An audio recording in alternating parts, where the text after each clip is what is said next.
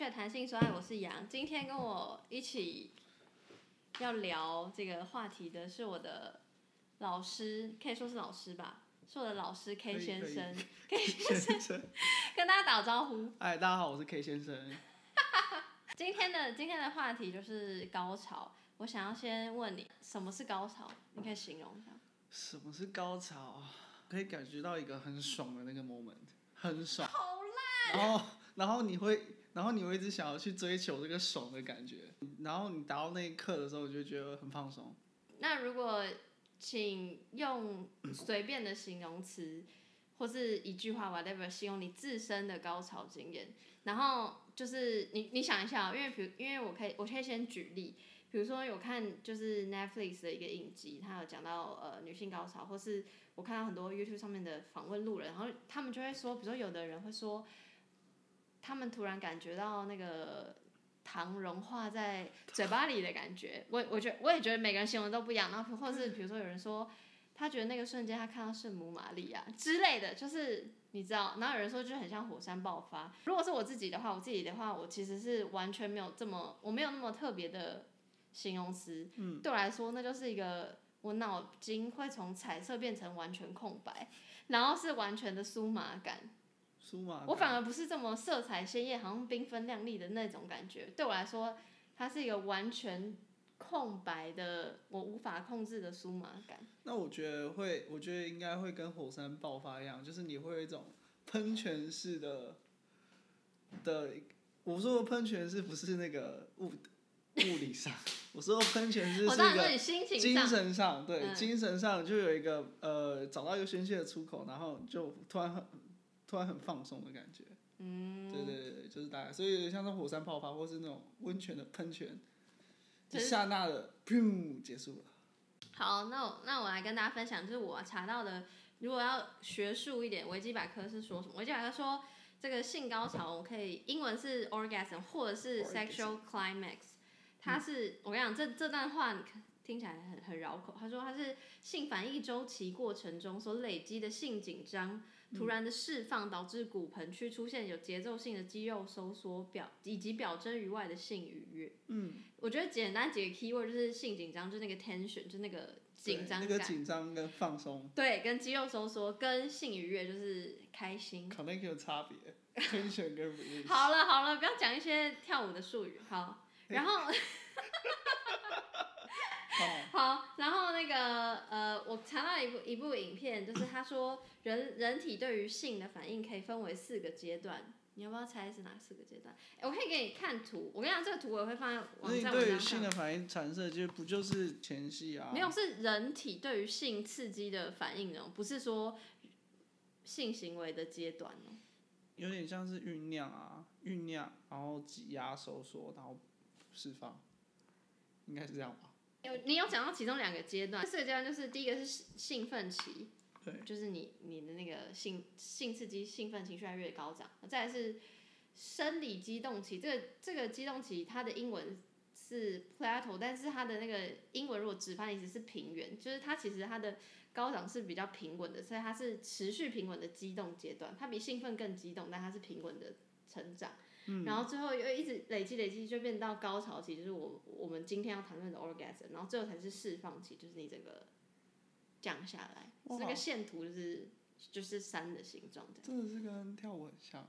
等一下，不要再讲自己的事，我的听众可能没有很多人在跳舞。好，抱歉。好，我们继续。好，就是在高潮前的这个激动阶段，就是可想而知，你的呼吸、心跳会加速，然后你的血液就会从你的大脑流向你的生殖器官，嗯，然后神经系统就会。发送一个讯号，这个讯号就是很 enjoy、很愉悦的讯号，所以大脑会一直收到，一直到好愉悦、好愉悦、好愉悦，然后最后就到达高潮。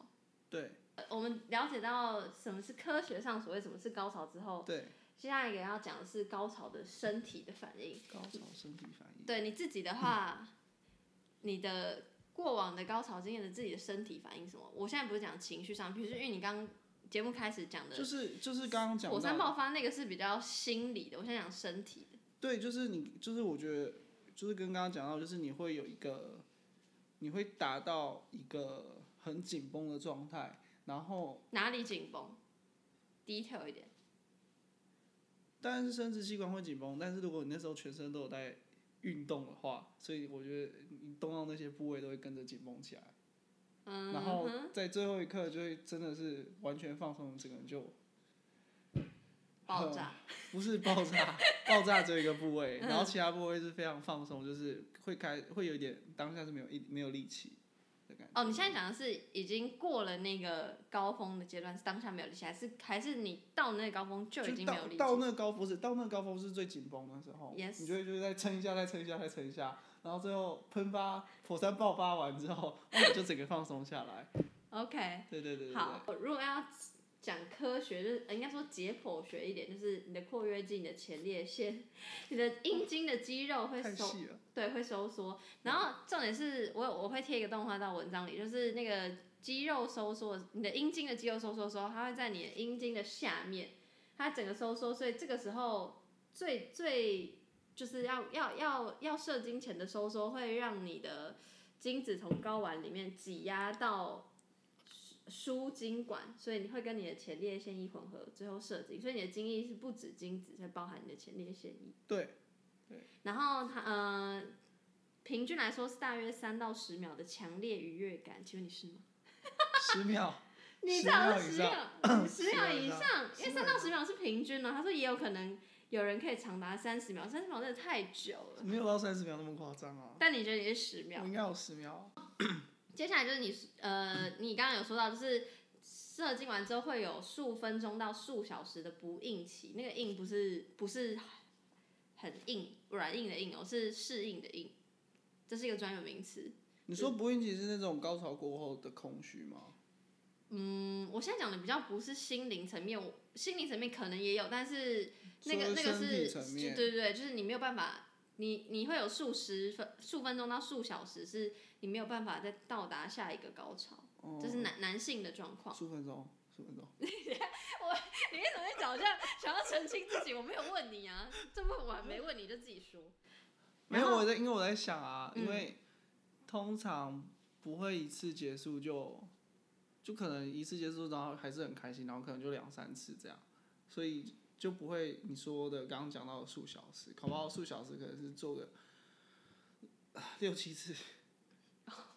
好，这好数 detail，小时我没有我没有问你这种 OK OK OK，但但我可以我可以懂了，就是我的意思是一次到一次中间一定会有那个空冲窗期不是不孕期。不孕期，对，然后我问你哦，你觉得嗯，男性的高潮等于射精吗？男性的高潮等于射精，就你要说你你如果要说我高潮了，就等于我射我要我要射了的意思吗？这没有对错哦，这超级无敌没有对错，我只是觉得你你认为我觉得是哎、对，我觉得是，应该说，我查到很多文献资料，应该说大绝大多数的人，或是还蛮多科学家都会把男性声音跟跟呃男性高潮跟射精画上等号。嗯。然后，但是其实还是有部分文献显示说，就是男性高潮不一定伴随着射精，就有人可以有多重高潮，可是那个多重高潮不像你说的，就是是已经过了不孕期之后再高潮，而是他可以像女性一样很多重的高潮，他不孕期真的有这种人吗？有，但非常少。对对对，因为因为就你听过一个俗语，就是什么？俗语我很期待不也不是俗语，就是基本上大部分都会讲说，哦，就是男生高潮就只有一次啊，然后你就会对，然后女生可以高潮很多次，然后我觉得大概就是是我听到的都是这样，我我听到也是这样。要要不是我没有查，我我并不知道。应该说我我没有觉得，我没有觉得有男生可以那个，连续高潮，或者是有男生可以说哦我高潮，但他没有射。那我就想说，哎、那是什么意思？这样。呃，连续。他没有射，可是他达到了一个高潮，代表他那时候肌肉应该是肌肉很紧绷，但是他没有想要射精的感觉。对，就是我在之前有一集讲讲什么，好像是讲自慰的时候，就是讲到，就是我那时候跟我一起主持的人有跟我讲说，就是有流行，也不是流行，有有一个方法是可以让自己更嗨，就是或更到达那个兴奋的极致，叫做控射，对，就是要忍住。对对对对，所以我在想说，那个是不是把那个控射到那个快要射了但还没射的那个，研究视为已经是高潮，就是它比正常性愉悦还要兴奋，但他还没有射，但他就把它视为高潮。哇！我在想说是不是很像？没，我不我不知道，因为我有听过控射这件事，然后你有你有尝试过吗？还是你就是会 没有，我就过只了那个？没有，我就只想高潮。我想要你就只想我想要尝试，我有尝试要控射过，因为我不知道但太难是不是？我不知道我不知道是不是正确，但是有一阵子是有人都会跟你说，哦，如果你想要练持久力的话，你就必须要练控射。嗯，有这个有有查到这个对说法，，有这条，然后所以所以你会去想要去练习嗯快射的时候，你就要控制住不能射，但是真的非常的难，但是 真的非常的难。但是有一件事是，我觉得没有办法，因为因为你在控射的时候，代表是你已经快要高潮，但是你没有达到高潮之前，你就必须控制住，所以你还没有达到那个高潮，嗯。然后你必须等那个高潮点降下来之后，你再继续往上。嗯，所以就是会一直一直往前推进对，所以我觉得不会，就是你控制的时候是没办法达到高潮，是这个是这个意思。因为你是控制自己不要高潮，嗯，不是你在控制自己把这些高潮拉到很，嗯，我上面去懂我懂。对，我不知道这两个有没有什么因果关系。我觉得是看定义，就是每个每个科学家研究的时候，他他定义高潮这两个字其实都不太一样。对好，然后刚刚讲的是男生的，那再讲女生的，你知道，你应该知道女生就是就是大家都知道可以多重高潮，所以就没有所谓的不应期。那你知道女女女性在高潮之前会身体会发生哪些现象吗？像比如说我刚刚说的，就是会肌肉会收缩，yes，然后一样的呼吸心跳会变急促，然后哪哪哪里会变硬？哪里会变硬阴蒂吗？呃，我我我不会用变硬来形容阴蒂，阴蒂我会形容它会充血跟勃起。你知道阴蒂长什么样子吗？By the way，我在第一集认识自己的那一集我，我有我有介绍阴蒂。阴蒂其实你看外面就是一一个小豆子，但是它在体内是有阴蒂角，是很像阴茎的东西。哦，所以它其实里面那个是会是会膨胀的，但你在外面看起来，整个阴部也是红肿、充血、膨胀的感觉。嗯所以阴蒂阴蒂会充血勃起，然后哪里会变硬？你不要往往下面想，往上面想。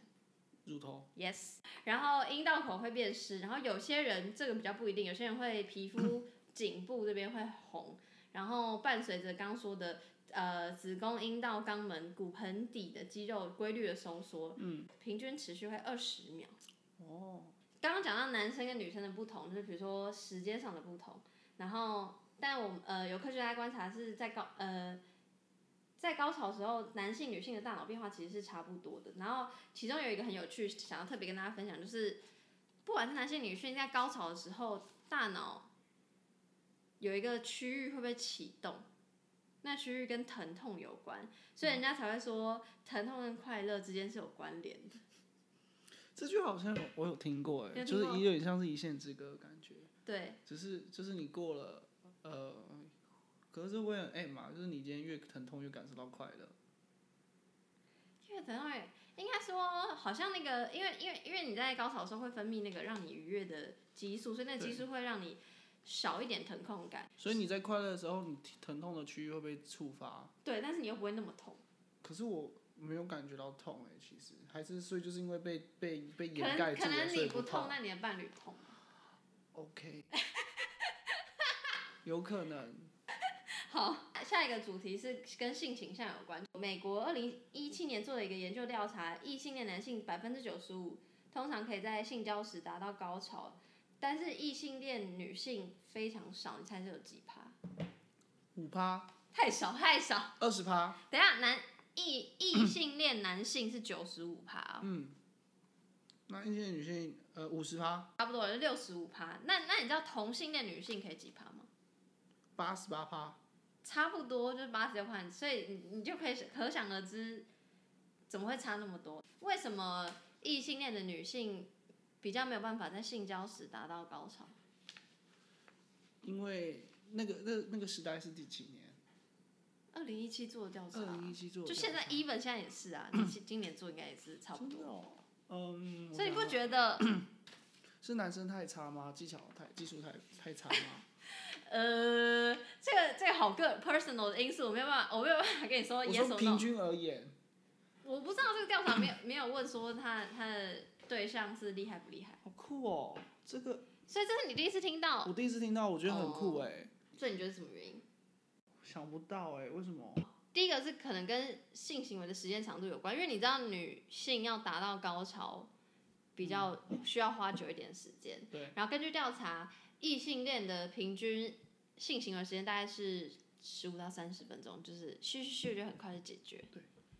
对然后女同性恋的性行为时间可以从三十分钟到四十五分钟不等，所以这是哦第一个。第第二个可能，第二个可能跟基因有关哦，我我这边就不不多赘述。那第三个是，就是我之前看那个 Netflix，他就说，因为女同性恋比较知懂道得自己，的身体，没错，所以他们就是会摸索，可是我觉得这两个原因都很好，因为第一个可能就是。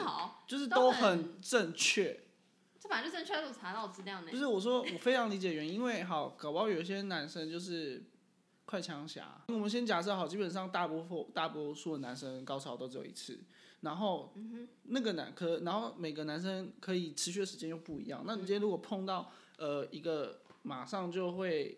呃，高潮的男生，然后碰到一个需要比较久时间酝酿的女生，那在男生高潮的时候，他可能才到女生的那个第一一或第二阶段，嗯，就已经完全结束了，所以我觉得这件这解释就非常合理。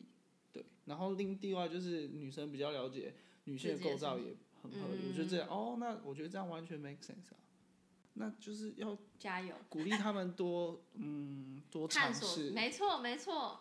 所以这件事情要讲给所有人听。就是不要觉得嗯，你要讲什么？我很怕说错话，呃，他说：“哎、o k 你要讲什么？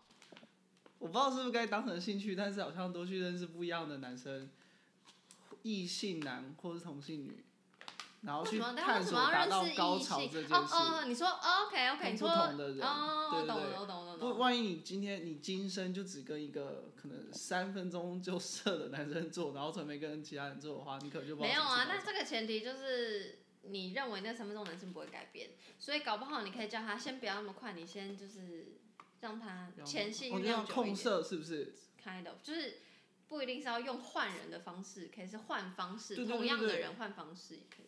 但是我觉得有时候有一些男生就很自私啊，好了，不要把个人情绪带入。我我不是这种人。对，但是我觉得有些男生很多时候就是想顾着自己爽，然后自己爽了就好，我们不要骂人哦。没不是。好我现在很害怕。哦，你是想是你想骂吧？我只是讲一些具体的事情，很多故事都这样演的啊。是的，很多一很多我们看到的剧情脚本都是长这样。所以男生可能要多去呃爱你的对象多一点，然后多去了解他没错，多去了解。所以我现在想问你，男性的高潮的易达性就很容易很快，这件事情是的确就是花的时间比较短。我们知道这件事情，嗯所以我在查资料的时候反而发现，哎、比较正式的，比如说科学文献资料，就发现在讲女性高潮比较多。所以我接下来要讲女性高潮的种类。应该说，我想要讲的是高潮种类，但是可能有部分几点是以女性高潮为主。嗯，所以你觉得女性高潮有几种？两种哪两种？对我来说就是一个精神上的高潮跟肉体上的高潮。等一下等一下，什么是精神上的高潮？就是讲清楚。精神上就是你说他不用做任何事，他就是自爽。对。你的自爽是他 even 自己手或是物品或是情绪不是不是不是，我说的就是那种精神上，嗯，很精神上，你说真的是很他用意念就可以达到高潮，你有遇过这种人？我没有碰过，但你怎么觉得有这种？可能我被主流的媒体影响吧，可主流媒体有有在演这个吗？或是或是可能因为我是不太看主流的 A 片，所以我不是很知道。因为我觉得有一件事就是，好，今天你身体上高潮，不代表你是真心想要高潮，有一些就只是单纯的身体反应。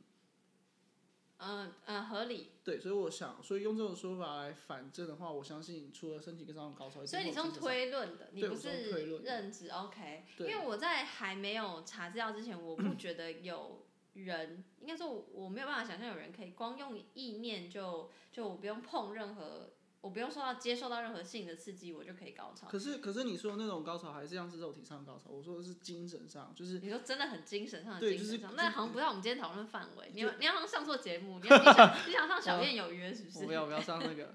我的意思就是，好，你可能就是你身体呃那种呃你没有身体没有精是没有你抽搐，但是你就心情非常的，不对，那那那不是我今天要讨论的。我知道我知道我知道，那那等下，那我再问一次，所以你还是觉得有两种，一个是我现在都讲的是 ending 的结果都一样，都是身体上的那个性愉悦的高潮。所以不我们不讨论精神上，然后我们要讨论是精神啊肉体上的愉悦有几种。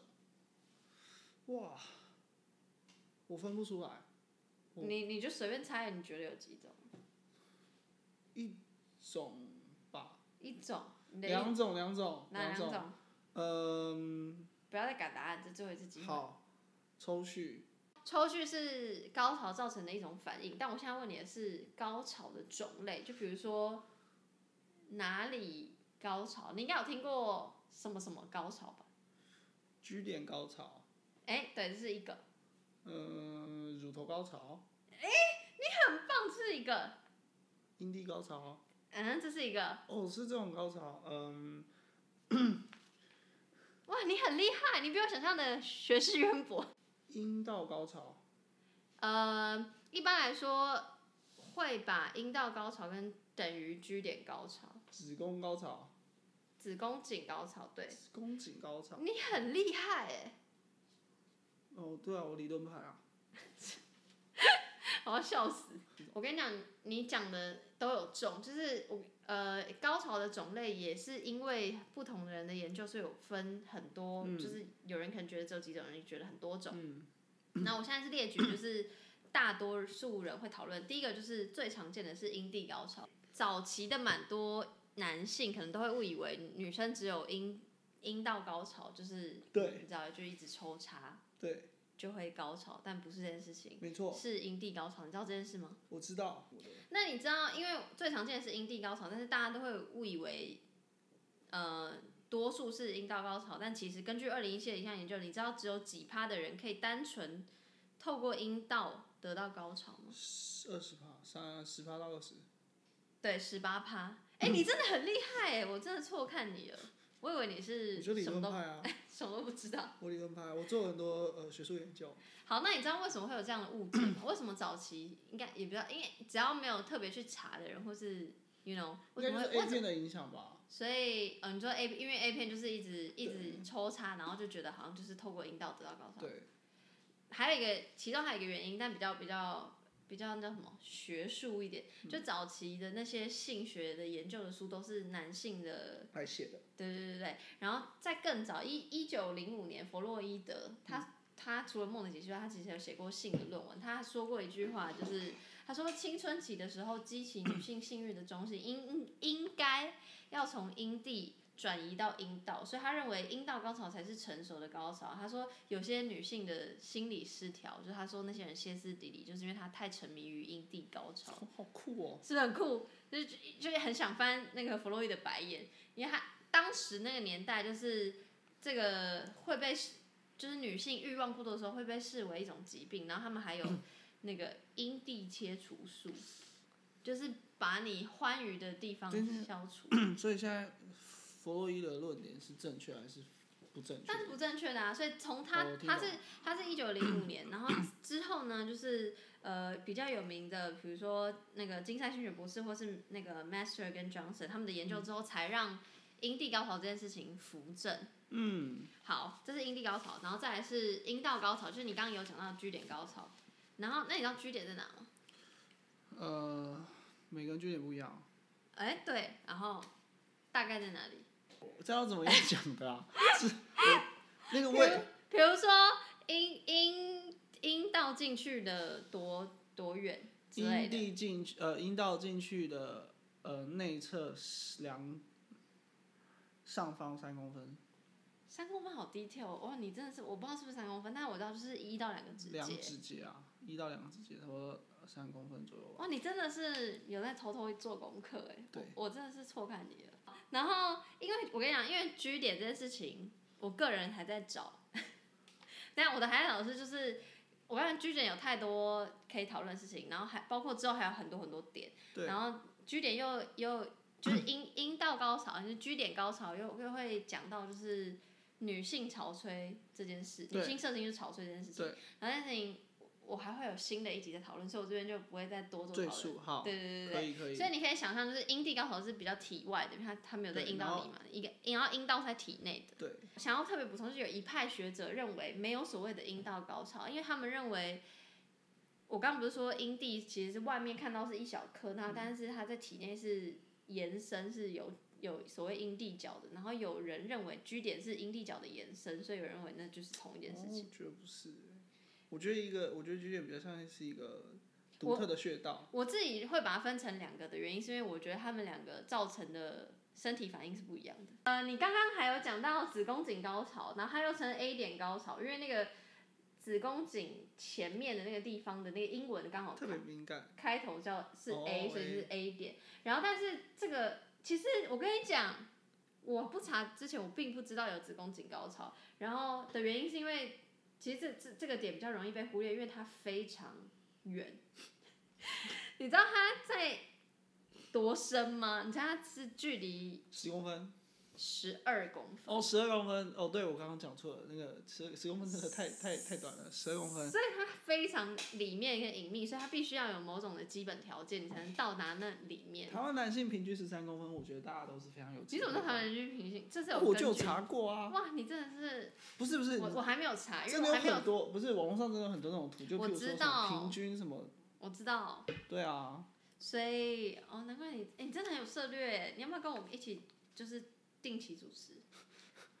不要是不是？不是不是，我没有，我我这是一个平常在阅读的习惯，可能这样会不会大家觉得我很色，都平常 不会看这啊，哎、些文章我我拜托，你知道我每天花多少小时看这些文章吗？好。？OK，所以这是子宫颈高潮，然后 呃，再来你刚好讲到一个是乳头高潮或乳房高潮，或者是我会把它归在同一个，就是其他的性感带的高潮性感。带高潮，就是你对，比如说你对于乳头或乳房进行爱抚，或你对于任何你会觉得敏感或性感的地方进行爱抚，就可以达到的高潮。没错。所以我说，你刚刚那个点是你有经历过等一下没有，所以我才说那个时候达到高潮不是那种身体，不是不算是那种生殖器官上的高潮，我说比较像是那种精神上的高潮。可是它还是会有，因为我这边看到的是，就是科学真的有去研究说，我在进行比如说乳头或是性感带的爱抚的那个高潮，他脑脑袋里面的神经脑袋大脑里面的神经系统产生的一些激素，是不是跟我一般的比如说阴蒂高潮、阴道高潮产生的激素一样？就是产生激素是一样的，哦，所以其实是一样的。好。你个人是有经历过吗？那个点？我有一个对象，然后有一天就不小心找到了那个是什么点？G 点、不是 G 点 A 点，是敏感带。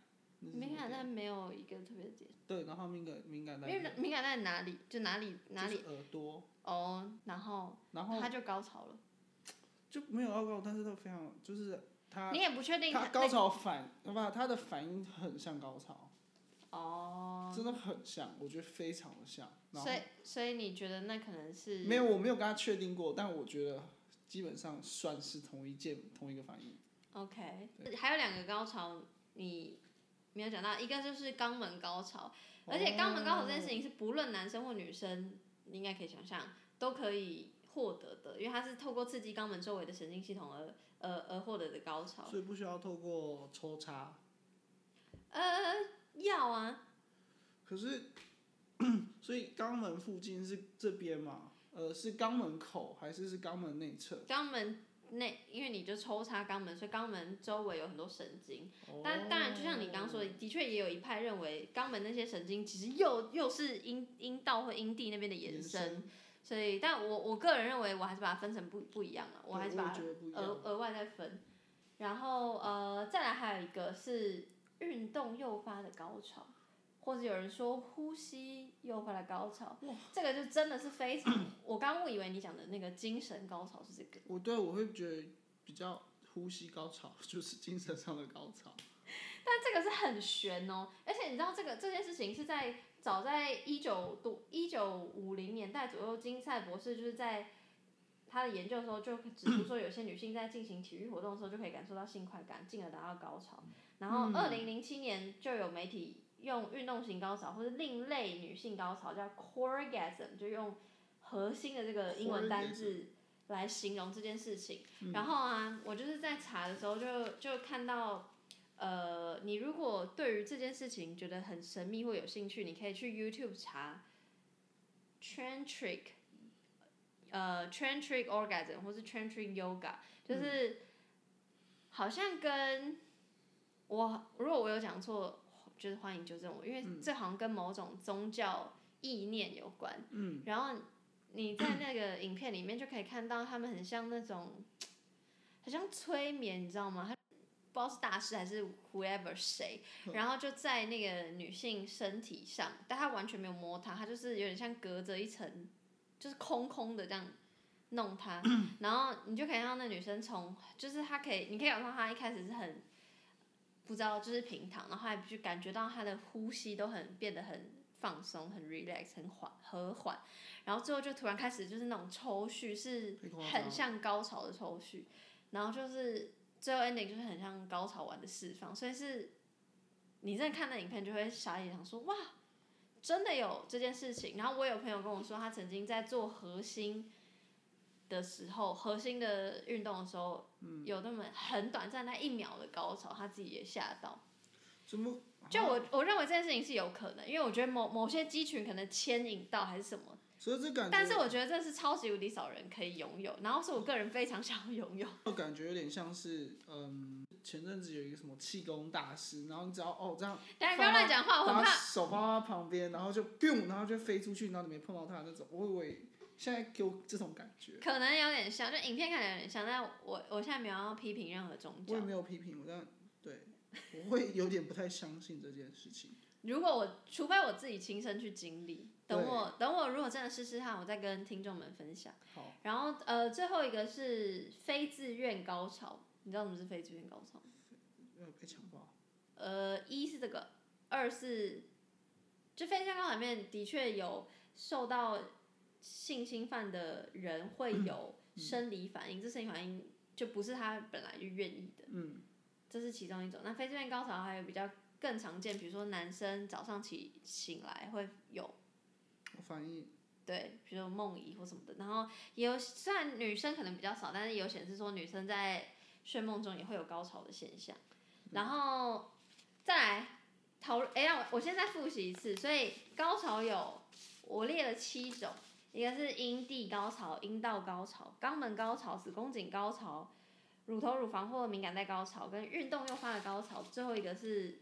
非自愿的高潮，嗯，根据统计，有百分之二十五的女性难以达到高潮，甚至有百分之二十五，就世界上四分之一的女性难以达到高潮，高难以，可能有过，但是非常难，嗯，然后重点是你猜有几趴的人是从来没有体验过什么叫高潮？十趴？没错，哎，你真的是随便猜随便中，完了，我是把明年运气都用光了。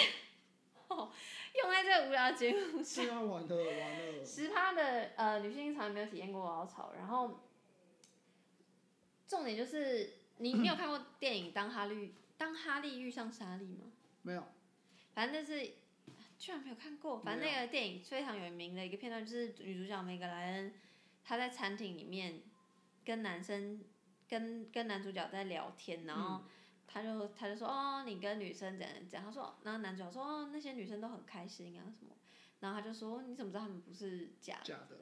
然后男生说怎么可能是假的？这样就男生都觉得 一定是真的。然后所以那那电影的经典桥段就是每个人直接在餐厅示范如何假装高潮。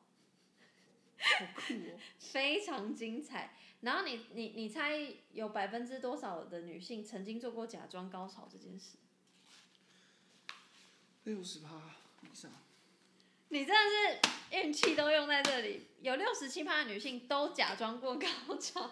原因是我为了爱吗？对，下一个原因，下一个就是要问你为什么？你觉得为什么？就为了爱啊，让人家让让那个他喜欢的人感受到一些男性的嗯雄风。对，不要让呃维持男性的尊严。没错，就是呃有百分之二十八的女性是为了要迎合伴侣，让他们觉得自己好。有百分之二十七的人是因为觉得对方技术太烂，想要赶快结束。然后有其呃剩下四十趴人是上面两种的结合，当然也有部分的人啦，就比较更多原因是技术不好。呃迎合比较多，但只多一点点。各位加油，真的要大家要油一起真的要加油加油哎！不要假装，我不觉得可以。要只顾着自己爽，好不好？就偶尔也要练习。但你不要用不要用老师的姿态。没有没有，我是 希望大家都更好。好，既然这么多女性要假装高潮，好像高潮是一件很必要的事情，但是明明在所谓传统的社交性剧本下，就是好像你就是比如说你看到 A 片，就是抽他抽他抽他，然后女生好像叫的很开心，然后男生射精之后就没了，就是女性高潮在一般的社交性剧本里面没有，就好像可有可无，但，所以女性会就到底女女性高潮到底是有什么作用？为什么要女性高潮？假设比如说男性高潮是觉得是一个，比如说传宗接代，就它就是一个有特别象征性的作用。嗯，因为一般的剧本里面都是这样演的。那你觉得女性高潮作用是什么？我觉得女性高潮的作用肯定也是跟传宗接代有关。其实对于女性高潮作用有更多争论的点，然后但有有主要三个，一个是有有一个说法是只是胚胎发育的副产物，就比如说胚胎发育的时候，阴茎就是会发育有伴随着高潮跟射精的能力，但是女性只获得了最初那个高潮的精神回路而已，没有那个射精的那个那个能力，然后有点有人会把它拿来比喻说，比如说男性的乳头也是。胚胎发育的副产品、哎，就是乳头发育之后就变这样，没什么用。男生男性乳头没什么用，有点类似这个比喻。嗯，这是第一种说法。第二种说法是择偶的标准，就是女性高潮有点类类似可以自然的选择比较高品质的配偶，哦，女性的高潮可以选择高，为什么？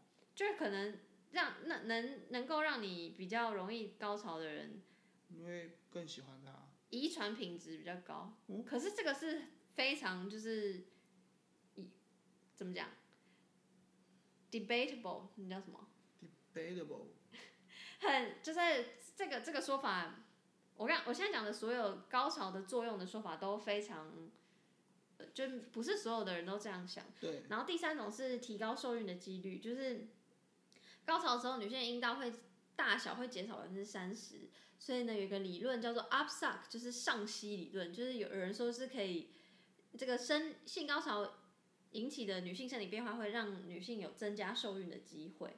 对啊，我也是，你是这样觉得？我是觉得这个，我这是那个上戏理论是我在查资料的时候才第一次知道，就我一直觉得没有特别，我没有特别觉得女性高潮要有什么作用。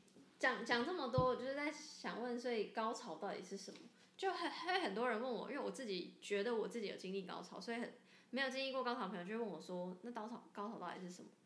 但我就会觉得，就是你看这么多资料，然后知道这么多事情，可是你还是没有办法形容一个觉得大家都一样的答案，所以我觉得你的高潮就是、等你的来之后，你就知道那就是你的高潮。你有没有觉得很屁？但是我觉得是真的，就是跟爱情来的时候，你知道那就是你要爱情，是这样的意思吗？我觉得好像不能屁的，等下，等一下，我觉得好像不能比你，因为爱情有可能是不对的，但高潮你的就是你的啊。哦，好好，可以，这个解释 OK。好，然后我刚刚说就是是你的就是你的，所以我个人没有觉得，应该说我我我建议建议就是像我们刚刚讲的，就不用，我觉得不用假装高潮，因为我突然想到就是在 Netflix 的那个女性高潮那那个记录影片中，就是有很多人都会问这个居点的推广大师，他说就问说，哎，到底居点在哪？想要怎么找？然后因为很想要高潮，嗯，但他他明明是推广人，但他最后居然就这样跟大家说，他说。